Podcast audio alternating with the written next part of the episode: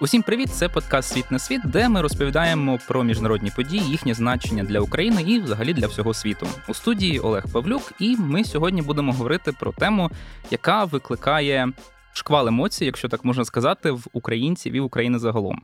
Мабуть, немає такої країни Європи, заяви посадовців якої змушували би око пересічного українця сіпатись настільки інтенсивно, як заяви угорської влади. Можна згадати численні випадки, починаючи від заперечення прем'єр-міністром Угорщини Віктором Орбаном української державності до. Будьмо відвертими, просто безпрецедентного рішення угорської влади в обхід України домовитися з Росією про звільнення 11 українських військовополонених. Про те, чому так взагалі відбувається, взагалі, як нам варто сприймати Угорщину і те, чи є якісь шанси на те, що це може змінитися, ми будемо сьогодні говорити із запрошеним експертом Дмитром Тужанським, директором Інституту центральної європейської стратегії, який тривалий час і системно пише власне про угорську тематику і в українських змі. Зокрема, пане Дмитре, добрий день, раді, що ви до нас долучилися. Доброго дня, дякую за запрошення. Хотіли б почати з такого питання певною мірою загального, можливо, навіть світоглядного. Ми пам'ятаємо, і вже в українських змі так само висвітлювалася ця цікава еволюція нинішнього прем'єр-міністра Угорщини Віктора Орбана, який починав політичну кар'єру як такий досить ліберальний активіст, як не дивно стипендіат програми Джорджа Сороса, якого він зараз ганить на всі боки, перетворив по суті на якогось такого особистого ворога Угорщини. І логічне питання, яке у мене виникає, і яке мені здається так само важливо знати для того, щоб розуміти, чим взагалі зараз є Угорщина і для Європи, і для України. Як так сталося, що в державі, яка є членом Європейського Союзу, членом Північно-Атлантичного альянсу, сталася така трансформація, що ліберальний лідер перетворився у відвертого популіста, який не соромиться е, відверто українофобських, якщо так можна сказати, заяв? Насправді можна це пояснити дуже простим таким твердженням, навіть банальним що це все через владу і бажання її утримати, тому що Віктор Орбан, до прикладу, зараз і там останні от 13 років, які він безперервно при владі в Угорщині, і так, от прийнято вважати, що в Угорщині не знаю, так розбудовується ця от ліберальна демократія. Віктор Орбан може бути ким завгодно з точки зору ідеології. Він може бути лібералом і при цьому клеймити і оголошувати такі походи, так політичні проти цього всього ліберального світу, і казати, що демократія не обов'язково має бути ліберальною. Да, те, що він там сказав в 2014 році в своїй промові. Він може бути взагалі так ідейно комуністом, так і при цьому казати, що є змова лівих, і е, взагалі ліві це там одне з найбільших зол, і не відрікатися від своєї такої антирадянської позиції, і одночасно бути проросійським, і проросійським саме в моделі оцієї путінської Росії, яка реставрує оцю всю радянськість, і він може бути цим всім одночасно. І ну він це не так вже часто зараз використовує публічно, але дуже часто це використовують цей ефемізм або фразіологізм люди з його команди. Це так званий танець Павліна. Dance. і це типовий підхід популіста. Танець Павліна суть його в чому? Що ти трошки постояв тут і швиденько пішов туди, потім туди, потім туди, і постійно рухаєшся, умовно кажучи, в безпечній для тебе політично цій системі координат. Насправді, якраз українцям і Україні дуже легко, ну в всякому разі, моєму поколінню, зрозуміти оцю логіку Віктора Орбана зараз, бо це фактично те, що робили українські еліти до 2014 року. Це ця історія про міжкрапельок, це ця історія про позаблоковий статус, про третій шлях, і оці всі речі, так це та історія, коли згадайте, у нас будь-хто хто підписав угоду з Газпромом або з Росією, тоді та там воно по різному було газову угоду перед зимою. Звичайно, той відразу претендував не просто там на прем'єрський пост, бо це зазвичай прем'єрська там позиція була ці підписання угод, але от такі от амбіції на там лідерство, на президентство, так бо це відразу йшлося про там зниження тарифів і вся ця вся ця історія, щоб ви розуміли, це майже дослівно меседжі партії Фідес у внутрішній політиці, якраз починаючи з 10-го року. Ну там режичок кентейш або скорочення оцих платежів за комуналку. Це там з 12-го року почалося. Але от, от це, це вся історія. Тому це феномен, звісно, тому що така Угорщина і таке лідерство, таке управління, воно стало можливим всередині Євросоюзу, всередині НАТО, що здається, як оксюмарон, парадокс. Типу, як так може бути, так де найвищі найвищі стандарти демократії, цього rule of law, верховенства права, прозорості і так далі. Ми маємо країну, яка ну цим стандартам точно не відповідає. Ну це взагалі знаєте, я таке відволічуся, коли от почалося російське вторгнення. Я працював в міжнародній місії спостереження за виборами в Угорщині. Ну тобто, я був в Угорщині, повернувся так, щоб для слухачів стало зрозуміло. Там виїхав за 10 днів до вторгнення. Там це по контракту, який отримав заздалегідь. Так дисклеймер. Але це мені дало можливість побачити оцю угорську систему зсередини. Бо розумієте, міжнародна місія спостереження за виборами це вже безпрецедентно, якщо це в країні члені Євросоюзу, тому тому що, як правило, ці місії там і є, і є свою місію відправляє, і це в країни, де демократії в перехідному періоді або розвиваються так. А тут е, Угорщина стала першою країною, власне, минулоріч, куди було відправлено і от ОБСЄ місія, я був з ЕНЕМО, і ти читаєш законодавство, насправді яке відповідає е, виборчим потребам, але там. В судову гілку ти вивчаєш. Тобто я занурився, знаєте, в цю таку кролячу нору. І я вам скажу з точки зору таких проблем, я був шокований місцями.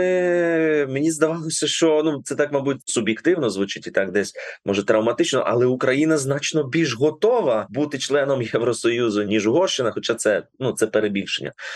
Там системні проблеми, проблеми, які ну вже ідуть на десятиріччя. Бачите, як Віктор Орбан при владі. Ось і тут питання, як з цього всього виходити, як на мене більше підходить Угорщині і оцьому режиму Віктора Орбана поняття не стільки і ліберальної демократії. Він же її пройшов. Ліберальна демократія, мені здається, це там е, Туреччина. Справді, як як, як первинно це називалося. Угорщина, до речі, в Закарії не була в цьому переліку ліберальних демократій. Це вже потім ну, в первинному переліку. Мені більше це нагадує захоплену державу Capture State, тому що рівень контролю цієї партії Фідес, рівень злиття партії з державою, він е, просто безпрецедентний. І, от, наприклад, щодо виборів, вони були Угорщині в квітні 2022 року. То щоб ви розуміли, в принципі, результат було якби обумовлено ще до старту виборчої кампанії, яка почалася там всередині лютого, тобто буквально якраз за 10 днів до початку російського вторгнення. Тому е, Віктор Орбан точно вже в історії, точно в підручниках історії, політології, піару. Ну, велике питання, чи буде він там е, місцями десь в позитивному сенсі. Оце, знаєте, такий виклик, мені здається, для Угорщини і угорської нації загалом. Те, що ми називаємо кліше, залишатися, бути, опинитися на правильній стороні історії. І ну, це спрощено, звичайно, звучить, але оця трошки кармічна річ, коли протягом 20-го і початку 21-го століття Угорщина опиняється на думку більшості, так її союзників, сусідів на неправильній стороні історії. Це абсолютно справедлива теза. Як би прикро це не було, угорці це самі в принципі визнають, і це відповідальність, перш за все, Віктора Ормана. Ми про це обов'язково потім поговоримо. Я лише одне уточнення хотів в зв'язку з тим, що ви сказали вас спитати. Ви говорили, що певною мірою те, що відбувається в Угорщині, та політична риторика, вона нагадує те, що було в Україні якраз до 2014 року. Але знову таки, Україна до 2014 року вона не була членом ЄС, не була членом НАТО. І ну, умовно кажучи, не можна сказати, що тоді взагалі був навіть визначений до кінця курс України на європейську та євроатлантичну інтеграцію. Угорщина ж уже була і в ЄС, і в НАТО, і все одно це сталося. Тобто я розумію, що це, мабуть, певною мірою риторичне питання, та все ж. Чому такий феномен в принципі міг виникнути якраз на території, яка має відповідати найвищим стандартам демократії і ну, само собою певною мірою євроатлантичної солідарності? Як ви гадаєте, чому саме от Угорщина опинилася в такому становищі? Якщо ми беремо суспільні настрої, це такий, знаєте, трошки ресентимент. Ну місцями він зашкалює, тобто праві настрої, да тому що, наприклад, у виборах 18 року, 2018 року, ключовим конкурентом партії Фідес в Угорщині була партія Йобік, яка на той момент, хоч і рухалася ближче в центр, але мала крайні праві антисемітські елементи, так реваншистські елементи. Тобто Угорщина стала повністю правою. Але, наприклад, якщо ви подивитесь на ту же Словаччину, і приклад таких партій, як Котлебівці, або зараз Републіка, і там СНС, і приклад на виборах в кінці вересня цього року в Словаччині ми можемо отримати значно гіршу комбінацію ідеологічно, да, бо там може бути Фіцо плюс крайні праві, або відверті от фашисти, і от СНС це проросійські націоналісти словацькі.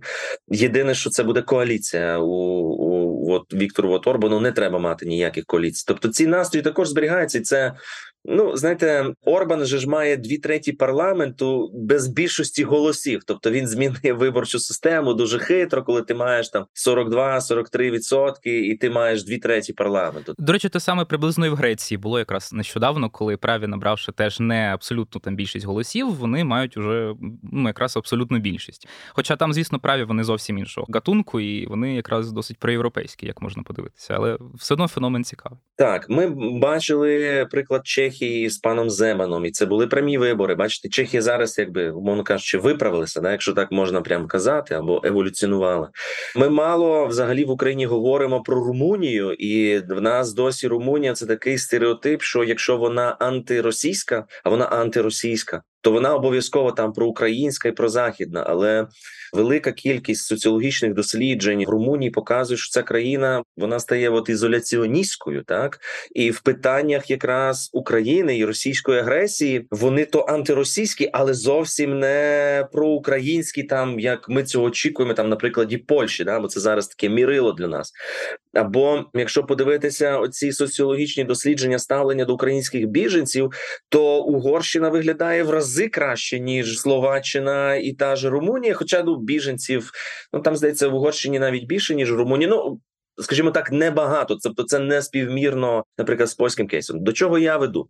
Що оці запити на свого Орбана, ну і в Румунії був там прем'єр-міністр Орбана, але це було просто співпадіння прізвища. Він є в цих країнах якраз як така реакція, не те, що на вступ до Євросоюзу, бо вони там хто в четвертому році вступив Румунія, там в сьомому. Ось, але оця реакція на цю пострадянську трансформацію, так і питання там є: чи завершилась демократизація? Відбувається, чи завершив це транзит, але так чи інакше, ці ресентимент, плюс якісь елементи травми, плюс популістична політика, так і подивитися, хто при владі в принципі в цих країнах, там за виключенням е, от Чехії зараз, то ну це популісти, та тобто Бабіш, Земан, румунська історія. Ну там постійні кризи, власне, Словаччині, Фіцо, Пелегріні. Це популістичні, якби хлопці. Так ну Орбан точно популіст, піс також, е, тобто це тренд.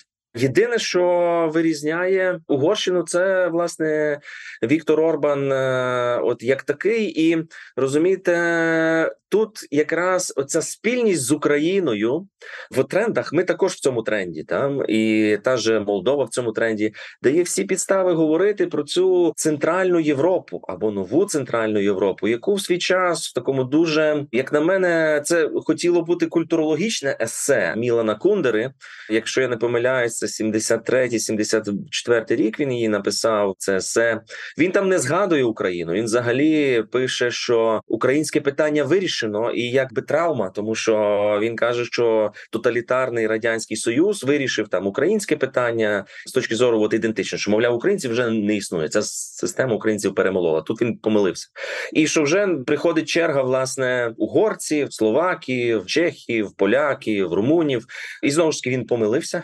От але це говорить про цей такий спільний простір, спільні тренди, спільні виклики, і ну Тут справді спільні схожості, і це знаєте, говорить знову ж таки, що Євросоюз і є запобіжником, і не є запобіжником, і НАТО відповідно, бо тут якраз не треба розділяти, як на мене, в східному блоці. Тобто, ці всі знаєте, норвежський сценарій для центральної Європи він не зовсім пасує, коли ти можеш бути там в НАТО, але не бути в Євросоюзі чи навпаки. Да?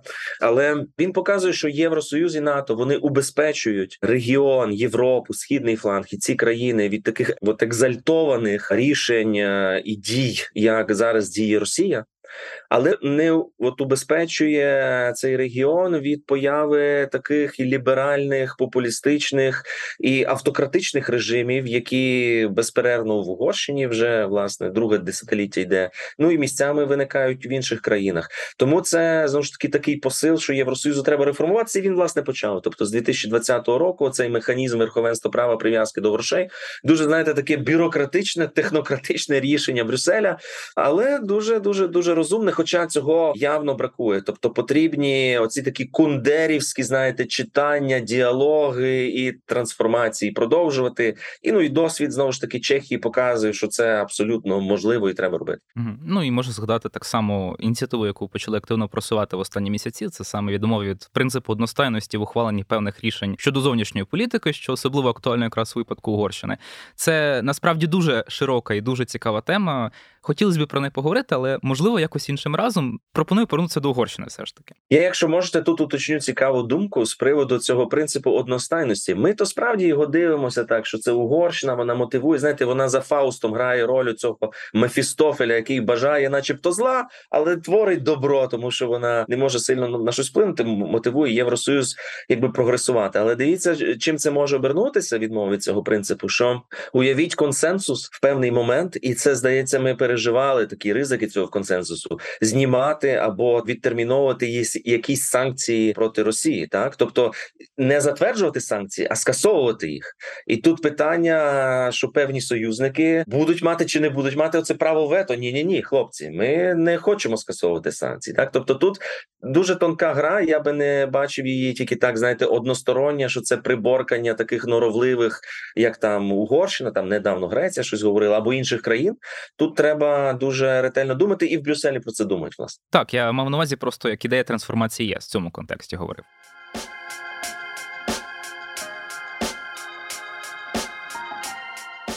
Отож, повертаючись до Угорщини, ви вже частково зачіпали тему цієї риторики антиукраїнської, яку власне просував Орбан. Але мене тут в цьому контексті цікавило таке дещо глибше питання. Ми, власне, згадуємо, мабуть, ледь не кожного тижня, бо ми знаємо, що пан Віктор Орбан там кожної п'ятниці, якщо не помиляюсь, дає інтерв'ю у місцевій угорській радіостанції, де висловлюється про все на світі, і, звісно, про війну в Україні він так само висловлюється дуже активно. Мені найбільше обурення в Україні викликала фраза, коли він по суті сказав, що Україна не має суверенітету, що Україна як така держава, вона вже все.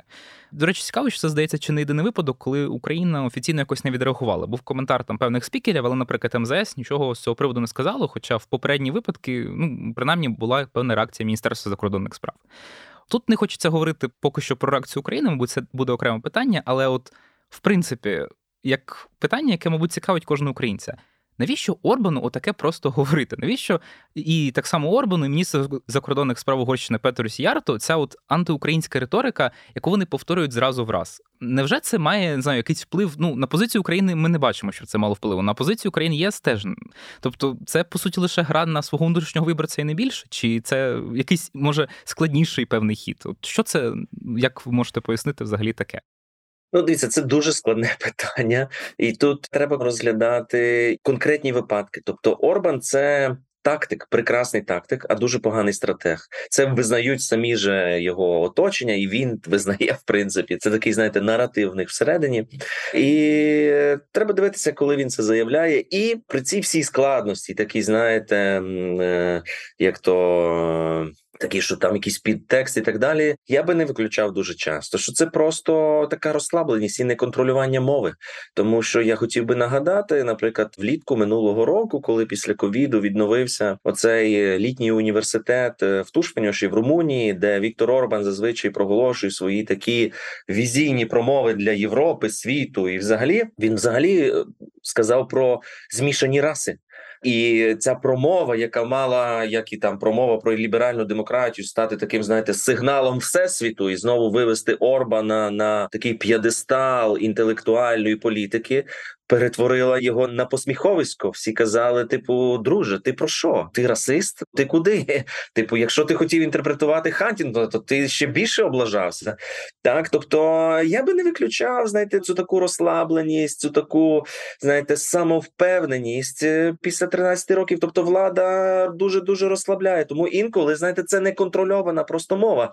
І якщо ви візьмете якраз той ефір, де він сказав, що Україна в принципі не існує ну як суверенна держава, то якщо ви заберете цю фразу з його прямої мови і прочитаєте далі, то там буде просто якась така позиція проукраїнського західного політика. Він каже, що українці там героїчні, що вони бідні, що да, і він вже в тому інтерв'ю сказав, що це їм вирішувати, коли сідати за стіл перемовин, коли зупиняти війну. Це в Україні не помітили. Ну і логічно не помітили, коли людина каже, що е, держави не існує як суверенної, так але якщо прибрати цю цю одну фразу, то там виходить взагалі інша позиція, диаметрально протилежна до того, що Орбан говорив взагалі раніше, да там останні тижні. І знаєте, питання, чи він сказав це навмисно, чи не навмисно, і тут я чесно кажучи, вам вже не скажу. Тобто, в той момент якогось контексту, чому Віктор Орбан мав так сказати, окрім російського, не було, тому що інтерв'ю для Шпігеля це було інтерв'ю відразу після Пригожина.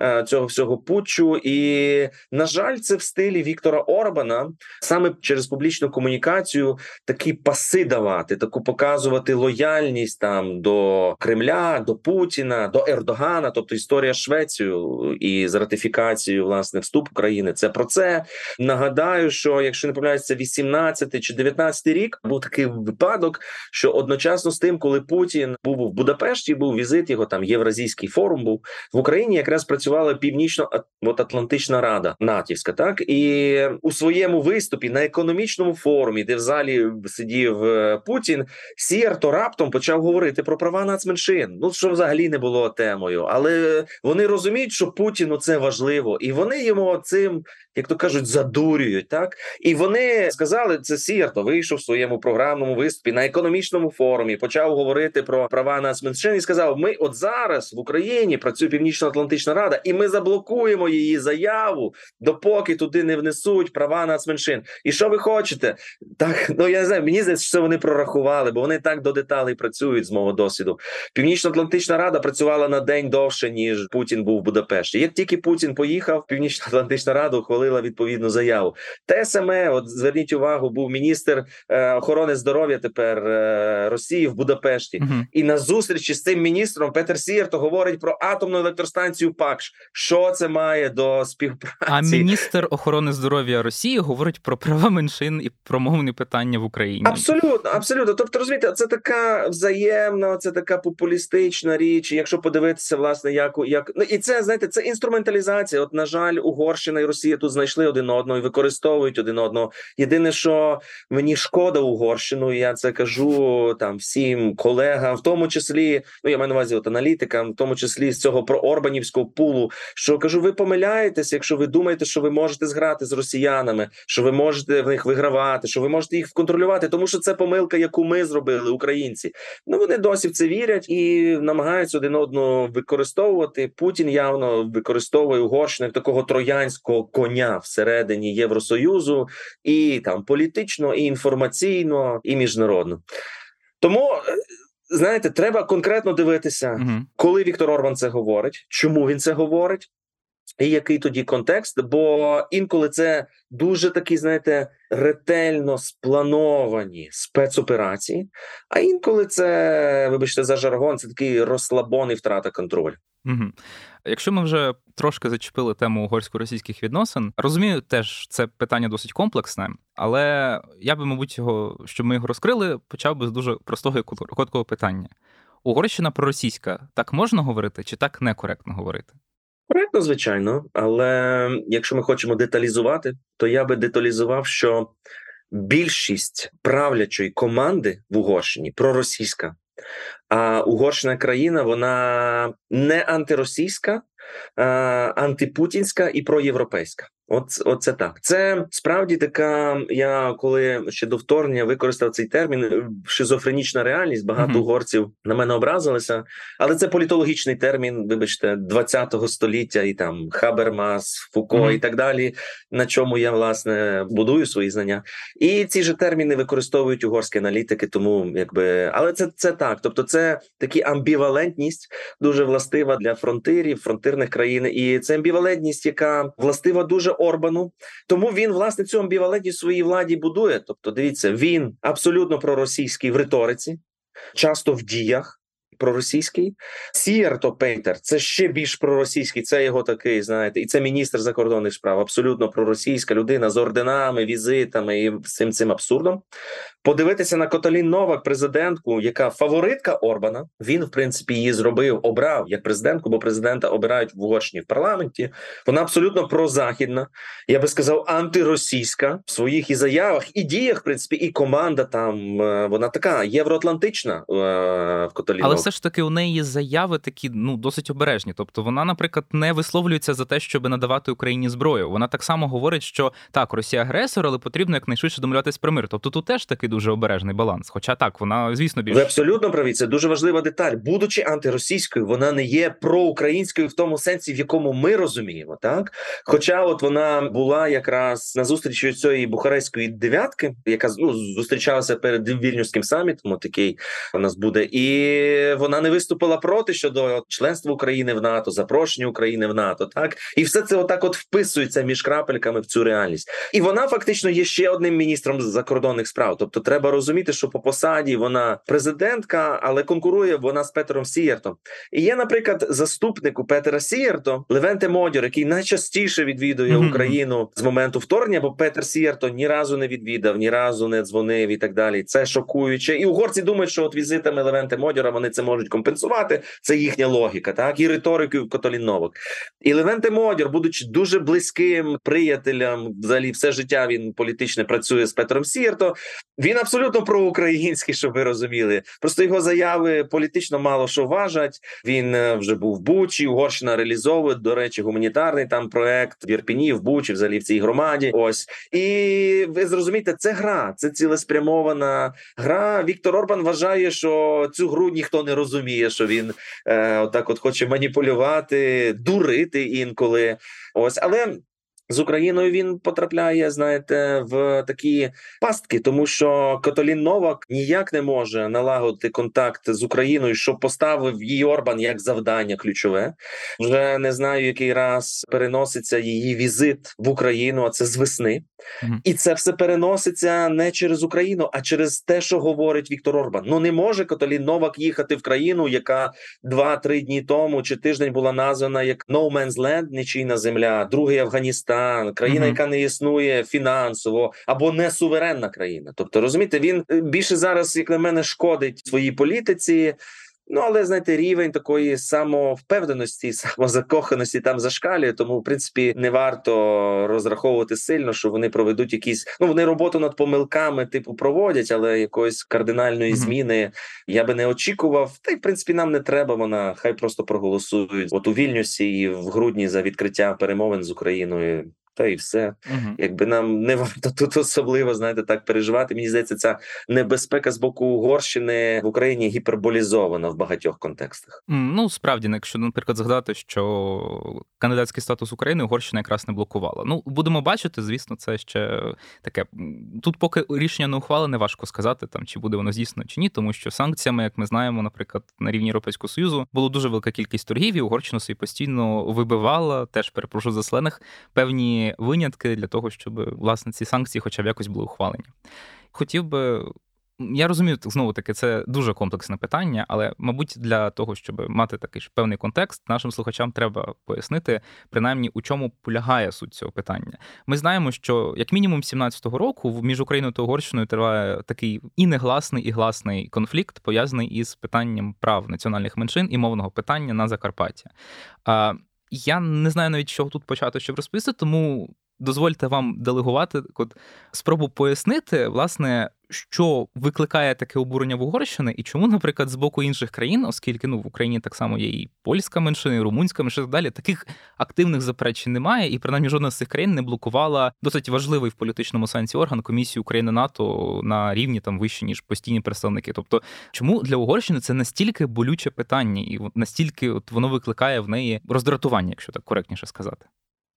В певних заявах можна почути, що Угорщина вимагає повернути там всі права до 15-го року, так тобто навіть так вони грають. Це знову ж таки фірмова популістична риторика в більшості своїй, і це знаєте, гра на е, і тут я почну використовувати кліше на таких колективних угорських травмах і фобіях. Перше, це звичайно травма Тріанона і роз'єднаність угорської нації. Це 1920 рік, врегулювання юридичне закінчення Першої світової війни, і Угорщина, Угорське королівство як частина австро-угорської дуалістичної монархії, програвшого табору. Так вона була позбавлена там двох третіх на той момент території, які входили до Угорщини, і третини населення, тобто навколо Угорщини. Ця карта, звідки вони її малюють для більшості на щастя угорців, ця карта Великої Угорщини, як ми кажемо, це не символ реваншизму. Для частини, звичайно, там 10-15% це реваншистські такі настрої є, що нам треба повернутися територіально до цієї карти. Але для більшості угорців, і це добре. Це карта, це власне це пережиття цієї розділеної нації. Так і знову ж таки, українцям, як нікому, це відчуття є знайомим, так і це не тільки там про Кубань, так але це от, от, от, от ці от речі, і це не питання. От угорці е, там після 14 року часто дорікають. Ну не то, що дорікають, а так кажуть: от ви там кажете, що там е, Тріанон це щось таке, від чого ми маємо відмовитися. А от вас там Крим забрали. Да? Тобто ви переживаєте свій в Тріанон. От такі в них були аргументи. Хоча не про це ця історія. Знаєте, це явна спекуляція. Типу, е, от але оцю біль національну нам е, якби можна зрозуміти, якщо от заглибитися, от в ці от речі, і травма Тріанона це те, що об'єднує всіх в Угорщині. Насправді лівих, правих, Орбана, не Орбана. Просто питання до якої межі. Так і, наприклад, Віктор Орбан, якщо не помиляюся, в першому скликанні парламенту, коли він був обраний, він влаштував сам демарш як депутат, коли там винесли на таку резолюцію чи якусь заяву, хотів парламент ухвалити по Тріанону, що мовляв, там ну як там вшанувати або відзначити, що є така така от річ. Він вийшов з сесійної зали. От а зараз він обрав таку, знаєте, близьку до крайнє правої риторику, що мовляв, от нація він цю карту постить. Вони її всюди, якби використовують е, до сторіччя Тріанону відкрити оцей монумент в Угорщині, зокрема там до парламенту. Хоча, скориставшись, знаєте, таким е, виправданням ковіду, пандемії, е, Віктор Орбан дуже так спустив на гальмах. Оце все вшанування сторіччя Тріанону, і такі, знаєте, хардкор угорські націоналісти кажуть: от вам, ми завжди вам кажемо, що Орбан це фейковий націоналіст, фейковий консерватор. Типу, і це ще один доказ, і оце бічна ця риторика. Е, Ось тому травма Тріанона це важлива віха. Ви можете побачити ці карти Великої Угорщини, знаєте, в дуже таких ліберальних туристичних місцях Будапешта, якщо хто поїде, і це не має лякати. Так, тобто, щоб зрозуміти це, відчути це вже така річ. Є ну такий альтернативний рух, що Угорщині треба від цього якби відмовитися і мислити ментально. Да, ми кажемо, ментальна карта країни, мислити ментально сучасними межами, але поки ця ідея дуже така. Ну, я б не казав маргінальна, але вона точно не електоральна. Віктор Орбан явно більше виграє, коли він цим спекулює. Наступна річ це питання, що і Віктор Орбан це експлуатує. Що культурно ідентично Угорщина і угорська нація, вона, як він каже, це зараз цитую, в культурній от ізоляції перебуває в Центральній Європі. Тобто, от е, за історіографією в угорській історіографії є таке поняття: це віднайдення або захоплення батьківщини. Тобто, це коли оці племена з території десь Уральських гір почали от рухатися, і, чесно кажучи, досі до, до кінця ніхто не знає, як там них хто кудою рухався там і через Херсон, через Дніпропетровськ, Карпати, Румунія. Ну це таке питання. Складно. Ну, ви уявіть е, нація, яка не знає звідки вона походить з точки зору сучасного перебування. Це складний виклик екзистенційний. Так і питання, як ти з цим працюєш, от Орбан це маніпулює цим власне, і для них оце відчуття, що вони в культурній ізоляції. Ну спробуйте угорську мову вивчити. Я її вчу. Складна історія. Дуже важко на щось опертися. Так, тобто, якщо словаків, українці, особливо там західної України, які оперують діалектизмами, розуміють без перекладача, то угорщину ну є там схожі слово, там кульч і ключ, там капусто і капуста. Ну тобто є ці запозичення слов'янські, але загалом мова вони ж із фіно-угорської групи, але не mm-hmm. перетинаються. Тобто, оце відчуття ізоляції і маленької нації, тобто 10 мільйонів. І щоб ви розуміли, от у нас в Україні угорський фактор це знаєте, якась така загроза, і от там сепаратизм, там Закарпаття, це всі угорці і так далі. А насправді горська нація переживає страшенну депопуляцію страшенно. І власне це свіжі переписи в Євросоюзі. Угорщина ще до кінця дані не оприлюднила, але втрачає громада угорська, втрачає точно в всіх сусідніх країнах. Ну там е, в Румунії, в Словаччині, е, в Україні жахливо втрачає. Тобто я читав деякі дослідження, що на відміну від Будапешта і зараз, можливо, Дебрецена, це таких двох найбільших міст Угорщини.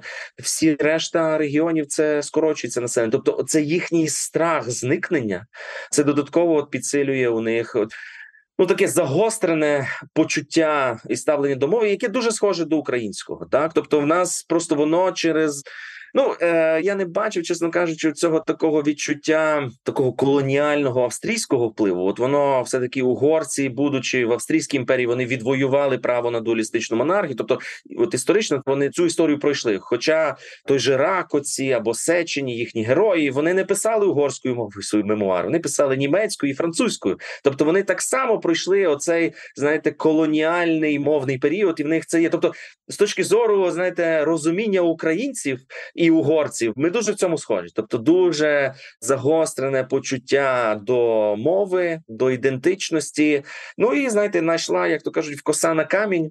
Воно би може би було би, наприклад, схоже до румунського сценарію, бо там також, до речі, з точки зору саме предметної позиції щодо нового українського законодавства про мову і про освіту, угу. ці позиції дуже схожі з угорською, в Болгарії схожа позиція, але політично це озвучено і позиція Румунії зовсім не та. Хоча ну я хотів би нагадати знову ж таки, це не мусується в темі. Але якраз коли Україна ухвалила закон про освіту, мав їхати в Україну. Власне, президент Румунії він скасував цей візит, хоча він етнічний німець, до речі, uh-huh. і сам часто спекулює на угорському питанні в Румунії. Ну це також вигідно. Там uh-huh. більше мільйона громади. Тобто, ну таке ну він вже закінчує. Він вже не може балотуватися. Далі там зараз будуть президентські вибори. От і приїхав тільки от тоді з Макроном Шольцем Фінансам і, якщо не помиляюсь, з Драгі, так з прем'єр-міністром так, так. Е, Італії. Уже колишній. Так, уже колишній, власне, так. Тобто, е, по суті, позиція дуже схожа, але політична риторика і політична Румунія нічого не блокує, ніякі вето в НАТО, в Євросоюзі. Оці всі історії. Вони принаймні дзвонять українським відповідним посадовцям і комунікують свої претензії, а не просто, умовно кажучи, заявляють не безпосередньо їм, а там в ЗМІ чи там на західних майданчиках, що Україна утискає чиїсь права. Тобто ну тут йдеться, ну принаймні видно, що йдеться про якийсь діалог конструктивний і щось відбувається. От з боку Угорщини якраз ми цього не бачимо. Принаймні, от е, як подивитися. Знаєте, ці діалоги були. Я був знаєте свідком, як то кажуть, уже оцих спроб все залагодити і там в 18-му році, коли ще при міністрі закордонних справ це була зустріч Павло Клімкін, Лілія Гриневич, Петер Сієр, то і пан Кешлер, якщо я не помиляюся, з угорського боку. І це якраз до речі було перед самітом тоді НАТО, і тоді також також було питання: заблокують, не заблокують, яке буде рішення. Тоді це це 18-й рік. Так е, зустрічалися вони тоді в Закарпатті. Я там був присутній, і все здавалося. Кінець, кінець, якби цьому в конфлікту, і потім все спочатку пішло. І е, при Дмитру Кулебі так само було. Якщо подивитися, чим займався Дмитро Кулеба в перші місяці свого призначення з віце-прем'єра на міністра закордонних справ, це співпало з локдауном, з пандемією. Це були тісні піврічні контакти, якраз з Петром Фром Сір, то з угорського боку, і також вже вже вже вже здається, вже... навіть приїжджав в Україну. Були переговори. Так, так, так. І тоді було анонсовано про намір України підписати таку угоду з Орбаном, з Угорщиною, щоб це все врегулювати, і знову все пішло якби по другому кругу. І я вам можу сказати, що це в тому числі було рішення Будапешта, не скажімо так, е, спускати на гальмах цей конфлікт або вирішувати його. І це був їхній політичний інтерес. На жаль, Угорщина Віктор Орбан чітко зрозумів, що українська карта йому дуже безпечна і дуже вигідна, щоб торгувати з Вашингтоном, з Брюсселем, з Берліном, так інколи навіть е, з Варшавою ще тоді було. І що найприкріше, що Віктор Орбан зрозумів, що ця карта дуже вигідна йому в діалозі з Москвою, і він фактично підігрує оцій російській стратегії, щоб розсварити Україну з її сусідами. І якщо ви побачите наскільки системно росіяни вибудовують оцей міф, що там Польща хоче повернути свої землі і так далі, і він не спрацьовує так. І це ми соціологічно до речі дослідили з демократичними ініціативами в серпні минулого року, в лютому цього року і до вторгнення. І це знаєте, українці не вірять в цю ідею на ну на рівні похибки. Вірять, але що стосується Угорщини... іронічно, до речі, що те, що Росія постійно каже, що Польща хоче загарбати західну Україну, але при цьому про те, що Угорщина, приміром, хоче загарбати Закарпаття, якось російська пропаганда не згадує чомусь. Ні, ні, говорять постійно. Насправді говорять постійно. Вони говорять це системно з 2014 року. Mm. Це добре спланований наратив. Взагалі, це не просто наратив. Це знаєте, якщо там взяти інформацію 14-15 рік в Україні про Угорщину, це Вікіпедія і базові якісь знання. Ну і власне ці от десь там коментарі або статті істориків, власне, на ці історичні теми там про Карпатську Україну, про Красне Поле, про Тріанон і оці всі історії. Тобто немає когось таких, якби контекстуальних глибоких пояснень. І Росія цю нішу заповнила з 14 року. Вони переключилися в контексті Закарпаття з цього русинського сепаратизму. Це знову ж таки окрема така історія і так далі.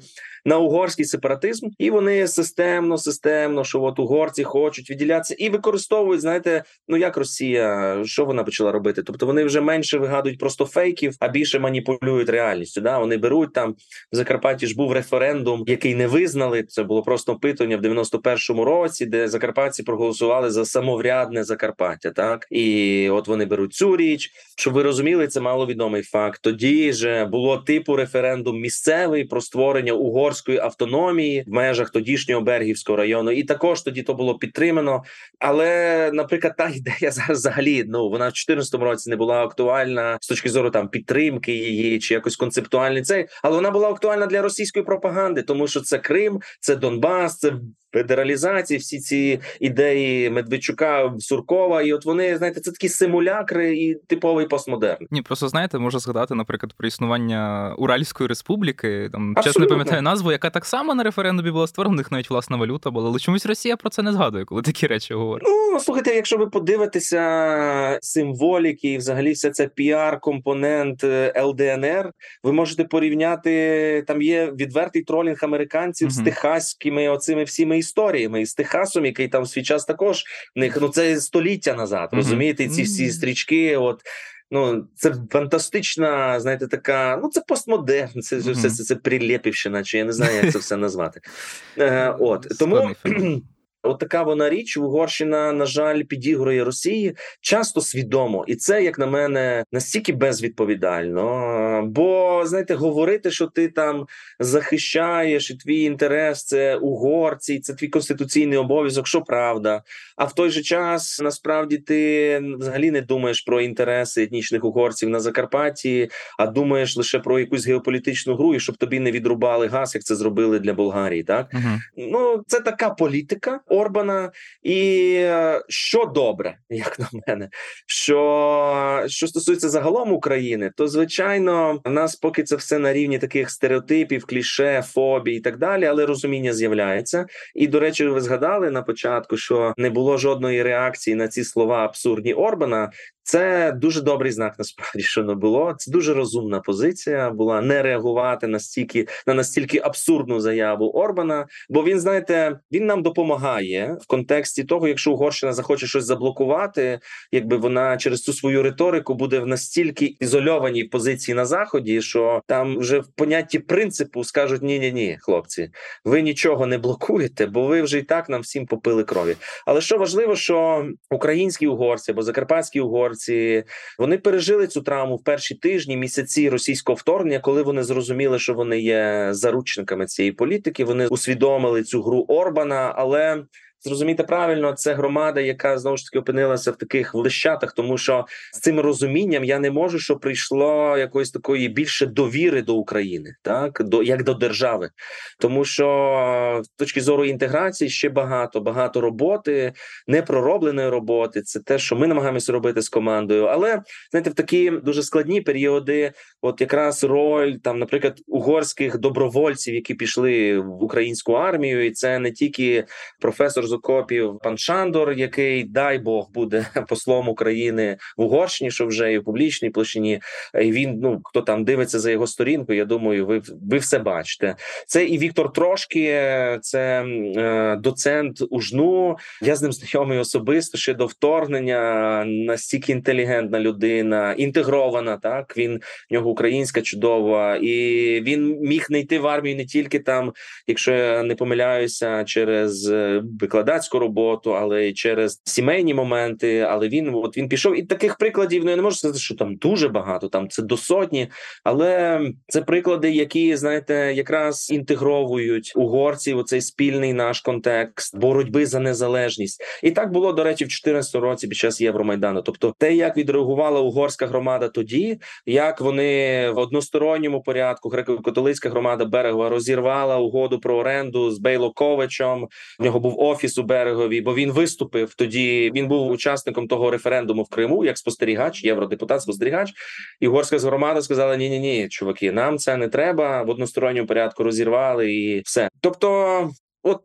Є і добрі знаки, але є і дуже насторожуючі такі моменти, і це вимагає від України дуже такої знаєте, не ну не те, щоб гнучкої, а такої дуже розумної, одночасно регіональної, локальної, міжнародної політики стосовно Угорщини, щоб не просто не вестися на ці провокації Орбана, а щоб це знаєте, нас не відволікало. Щоб ми тримали руку на пульсі, правильно розуміли, де є небезпека, і я хотів би якби зауважити, що ці страшилки, що там Угорщина хотіла вторгнутися в Україну разом з Росією або після Росії.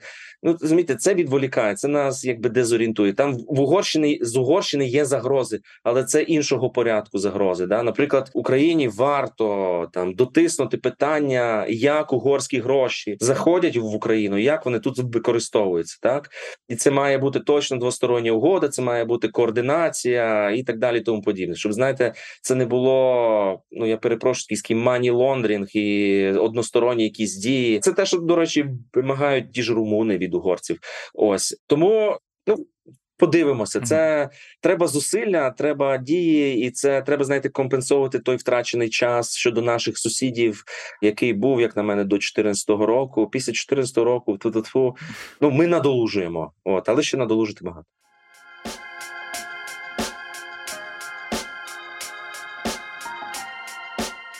Ви майже так наче підсумували, але я не можу не спитати про теж один дуже важливий епізод, який стався от буквально там останні кілька тижнів. Це епізод із звільненням е, і вивезенням в Угорщину 11 українських військовополонених за домовленістю е, Мальтійського ордену в Угорщині і Російської православної церкви. Я особисто, ну знову таки, не фахівець питань Угорщини, але я не можу повірити, що це була якась приватна церковна ініціатива, і до неї не мав стосунку. Ну, може, там не Орбан, але в принципі хтось з угорської влади. І окей, але той факт, що Угорщина здається свідомо переховує частину цих військовополонених, які вже повернулися з Росії в Угорщину, і створює ну такі якісь перешкоди для їхнього повернення в Україну. Це не може відверто не дивувати. І якщо ми говоримо, звісно, там про налагодження певних там відносин і так далі, і розуміння Угорщини, то мені здається, що цей крок він максимально просто віддаляє якраз от наближення цього розуміння. Важко мабуть сказати, як взагалі це все рішення відбувалося, але якщо так в принципі подивитися, навіщо це було Угорщині? Навіщо їй було створювати додатковий привід для того, щоб умовно кажучи, ще більше псувати стосунки з Україною? Моє враження, і це такі, знаєте, попередні оцінки, бо історія абсолютно така шпигунська, конспірологічна, з дуже великою кількістю невідомих. Що це приклад того, як Віктор Орбан став, знаєте, заручником цього свого внутрішнього інстинкту зіграти в велику гру з росіянами. Він її зіграв, і він е, потрапив в пастку там росіян, і саме тому він мовчить. Тобто, якщо ви побачите, Віктор Орбан взагалі цю історію не коментував. За моєю інформацією, моїм відчуттям, і було відчуття підтверджено стало інформацію. Він особисто це контролює. Тобто, розумієте, якщо цю історію вів, а це зізнався віце-прем'єр е, Жолт Шем'єн, що він вів цю історію. Це означає, що Орбан її вів особисто. Справді є інформація, що про це не знав Петер Сієрто, і це знаєте, будучи знаєте, тут така історія. Так ви ж на мене звісили всю Росію, зробили з мене агента Росії. Тут ви мені про це не сказали. Як ви могли? Тобто він реально образився. Ну але ти ж не можеш от, ображатися на Орбана, тому це тривало недовго. За моєю інформацією, інформацію до цієї історії були залучені не тільки Мальтійський орден, так і ця інформація є. Розумієте, якщо вже вона в мене є, то це не питання тільки українсько-угорських відносин, це питання лінії НАТО там і інших інших інших таких важливих акторів в цьому плані. Ем, Моя думка, що це все таки була спецоперація Росії з прицілом на Ватикан. Мальтійський орден, це як там за цими правилами, що ми дослідили, і там є експерти, це озвучили. Їхня легітимність ну вона пов'язана з папою римським, з Ватиканом.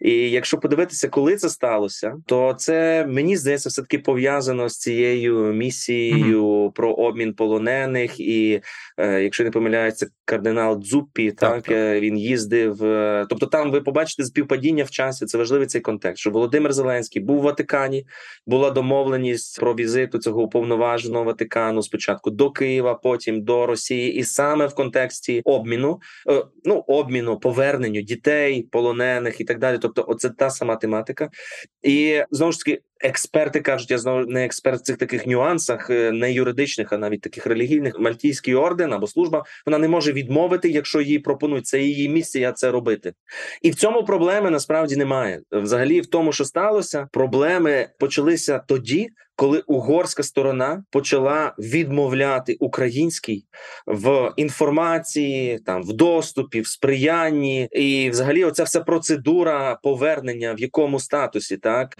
Бо там, ну як би там Угорщина себе не убезпечила, там порушення міжнародного права і всіх цих речей в конвенції. І ще ми подивимося, що це виліться, і ви зрозумієте, що ну за моєю інформацією, там е, були люди з угорським громадянством, декому там щось оформляли вже поспіхом ці 11 людей, але це не зовсім етнічні етнічні там угорці, вони не розмовляють угорською, але От відповідальність угорської влади, чи розуміють вони? От п'ять людей повернулося, так ще шість залишається.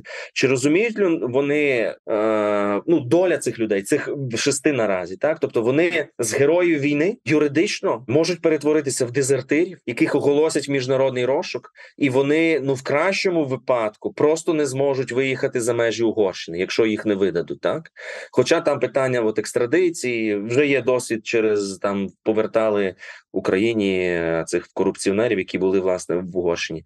Тобто, розумієте, це питання і юридичне, і політичне, і питання суто моральне. Та е, ну чи ви сказали це людям? Да? От е, чи ви їх просто годуєте такими, знаєте, цими наративами, які продають всередині країни, не дати втягнути Угорщину в війну, це не ваша війна, стояти осторонь війни. От ми вам тут все даємо, будь ласка, і так далі. Тому подібне. Але тут, якщо чесно, це безпосередня участь в обміні полонених, вона не дуже в'яжеться за цим не дати втягнути Угорщину війну, як на мене. Це знову ж таки ще один парадокс. Це це ви абсолютно праві. Просто що тут ну, Орбан себе ж не дав втягнути. Він мовчить, він не це не коментує. І Я не виключаю, що інтерв'ю для Шпігеля одна з умов було: не питайте мене mm-hmm. про полонених, я не буду відповідати.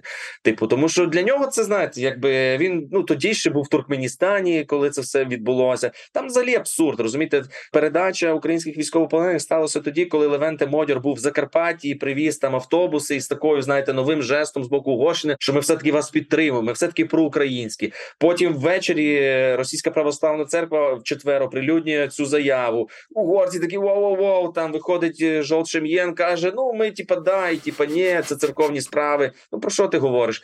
Типу, і ну тим більше, що розумієте, це не є якийсь такий зараз експертний коментар, але для всіх, хто слідкує за Орбаном, для нього церковні справи це ще одна його зовнішня політика. Так, тобто Жолт Шем'єн, або, наприклад, коли вони говорили про відбудову за кошти угорського уряду, екуменічної служби, там чи прямо от урядові християнських церков в Сирії, розумієте? Або там на Балканах оця вся історія, або пан Іларіон, митрополит Іларіон, якого це з російської православної церкви, їхній фактично міністр закордонних справ. Там не знаю скільки 11 років він був в РПЦ. Він зараз служить в Будапешті. Ну дуже престижна штука. Ну і він власне зустрічається з папою. Тобто, мені здається, що це все така знаєте, дуже на жаль безвідповідальна геополітична гра. Е, Можливо, це так трошки буде ерогантно звучати з мого боку, але дуже часто на жаль, це такі собі розваги Віктора Орбана. От йому скучно всередині країни. Рейтинг 50%, все вирішено. Ну давай я пограюся там з Путіним, з Кирилом, з папою Римським. От всю всю цю історію.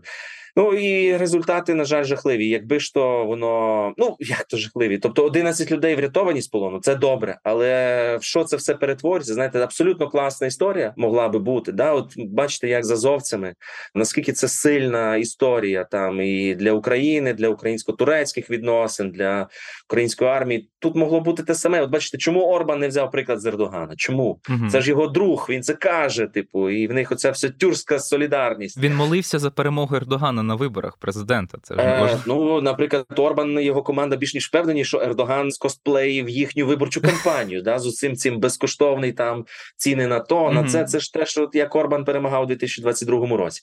Тому ну і ви знаєте, е, є офіційна історіографія в Угорщині, що вони угрофіни, а є така міфотворча, що вони тюрки, е, і от вони їздять на ці курултаї. Тобто, ця вся історія там коні, лук, стріли.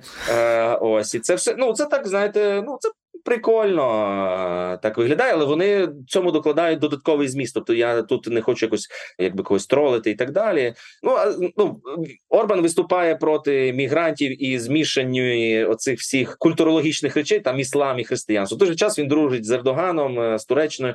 Це все вписується, розумієте? В Як його, ви говорили, що політика, так. Так, абсолютно, абсолютно. Ну Віктор Орбан, на щастя, поки тримає її під контролем, і це знаєте, так такий оптимістична нотка в кінці, бо це питання нашої безпеки, нашої перспективи інтеграції з ЄС і НАТО. Угу. Це в інтересах Угорщини знову ж таки, і в інтересах наших, щоб яка б Угорщина не була, але щоб вона була членом ЄС і НАТО. Бо це той запобіжник, який угу. дуже багато знімає ну критичних для нас сьогодні питань, безпекових насамперед. Ну питання троянського коня, якраз в центрі Європи. Я б на сам кінець хотів спитати вас е, знову таки. У нас вийшла досить світоглядна розмова про Угорщину, і мабуть, питання так само буде певною мірою світоглядним. Я зустрічав таку думку, що з урахуванням того контексту, який зараз є, відновлення, скажімо так, адекватних відносин України та Угорщини, можливо, вже в такій от посторбанівській Угорщині.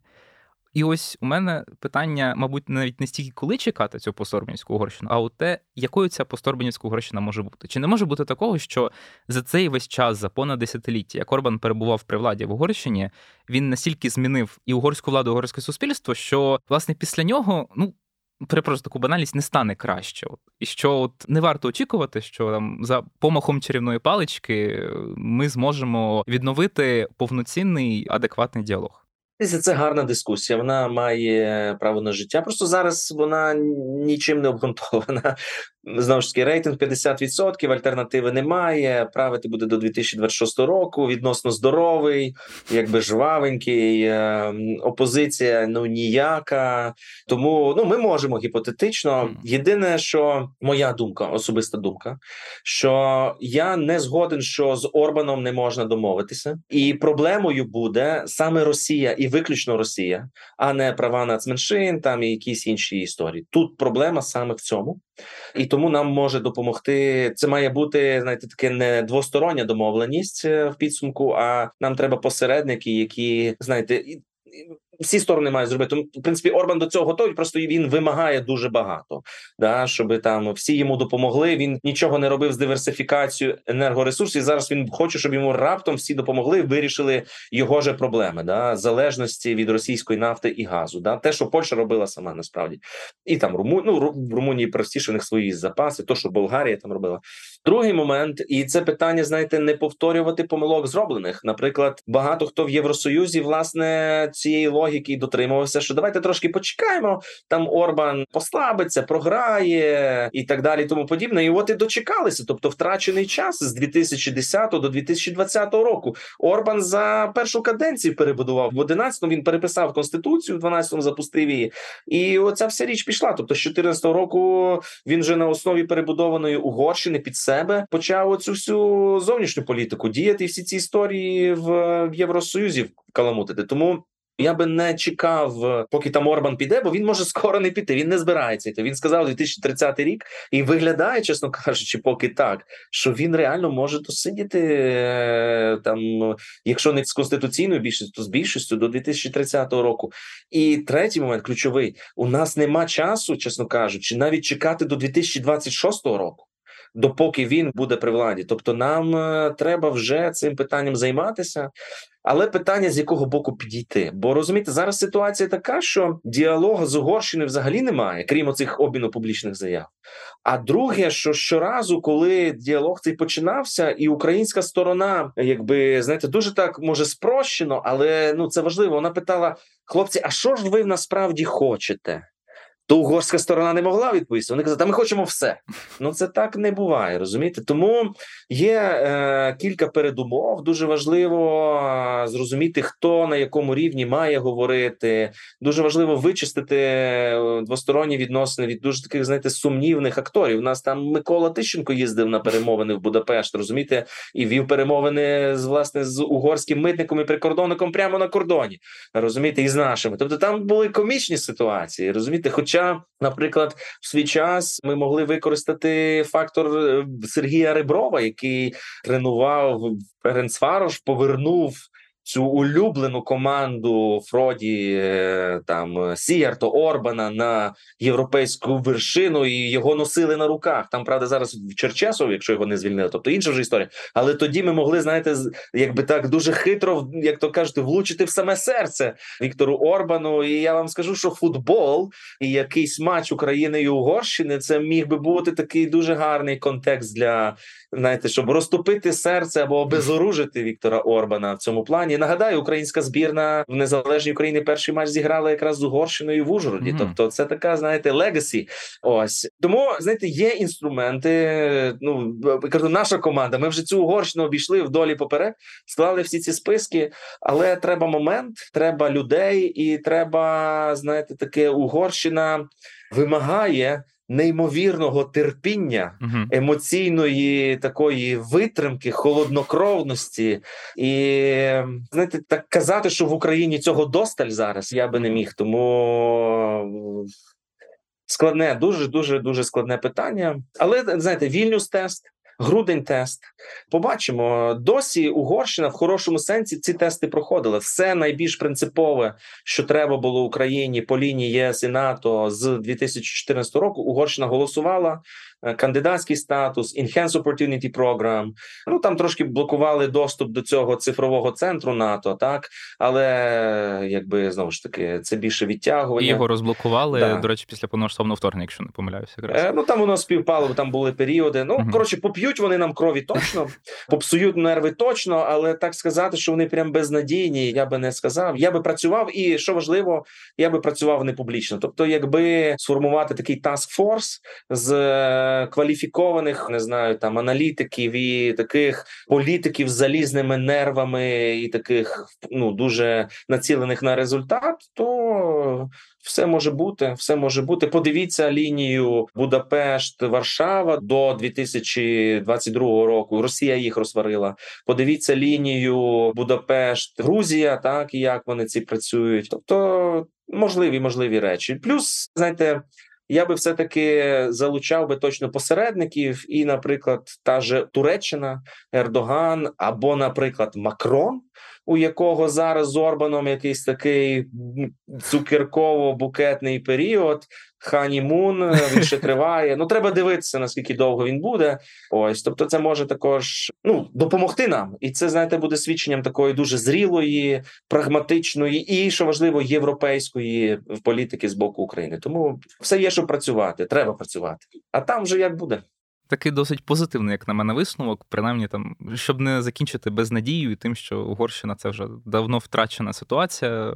Будемо бачити, як воно розвиватиметься, і сподіватимемося, що власне ці всі негативні і відверто інколи українофобські політичні і не лише моменти в угорській політиці, вони, звісно ж, рано чи пізно з Орбаном чи без будуть подолані. І, власне, у нас буде ну, побачимо, які відносини, але вони будуть принаймні такі от певній нормальності. Абсолютно, пане Дмитро, дуже вам дякую за таку ґрунтовну повну і, як я вже казав, світоглядну дискусію. Мені здається, що наші слухачі точно багато чого цікавого дізнаються і про Угорщину, і побачать її, мабуть, з певною мірою несподіваного боку, і не лише Угорщину, і, мабуть, там загалом це центральну східну Європу як регіон, що насправді все не так просто, як здається. Нагадаю, що з нами був Дмитро Тужанський, директор Інституту центральної європейської стратегії. Ми з ним говорили про Угорщину, про те, чому вона така, якщо дуже спрощено, як вона зараз ставиться до повномасштабної російсько-української війни війни до Росії, до України, чи можна з цим щось зробити, і що взагалі варто зробити для того, щоб ці відносини були більш-менш нормальними. Я нагадаю, що це був подкаст Світ на світ, де ми розповідаємо про міжнародні події, їхні значення для світу та України. Зокрема, слухайте нас на всіх платформах, зокрема на Українській правді. Не забувайте підписуватися, ставити питання, пропонувати свої теми. І ми обов'язково їх розглянемо в наступних випусках. Бувайте гарного вам усім дня! До побачення.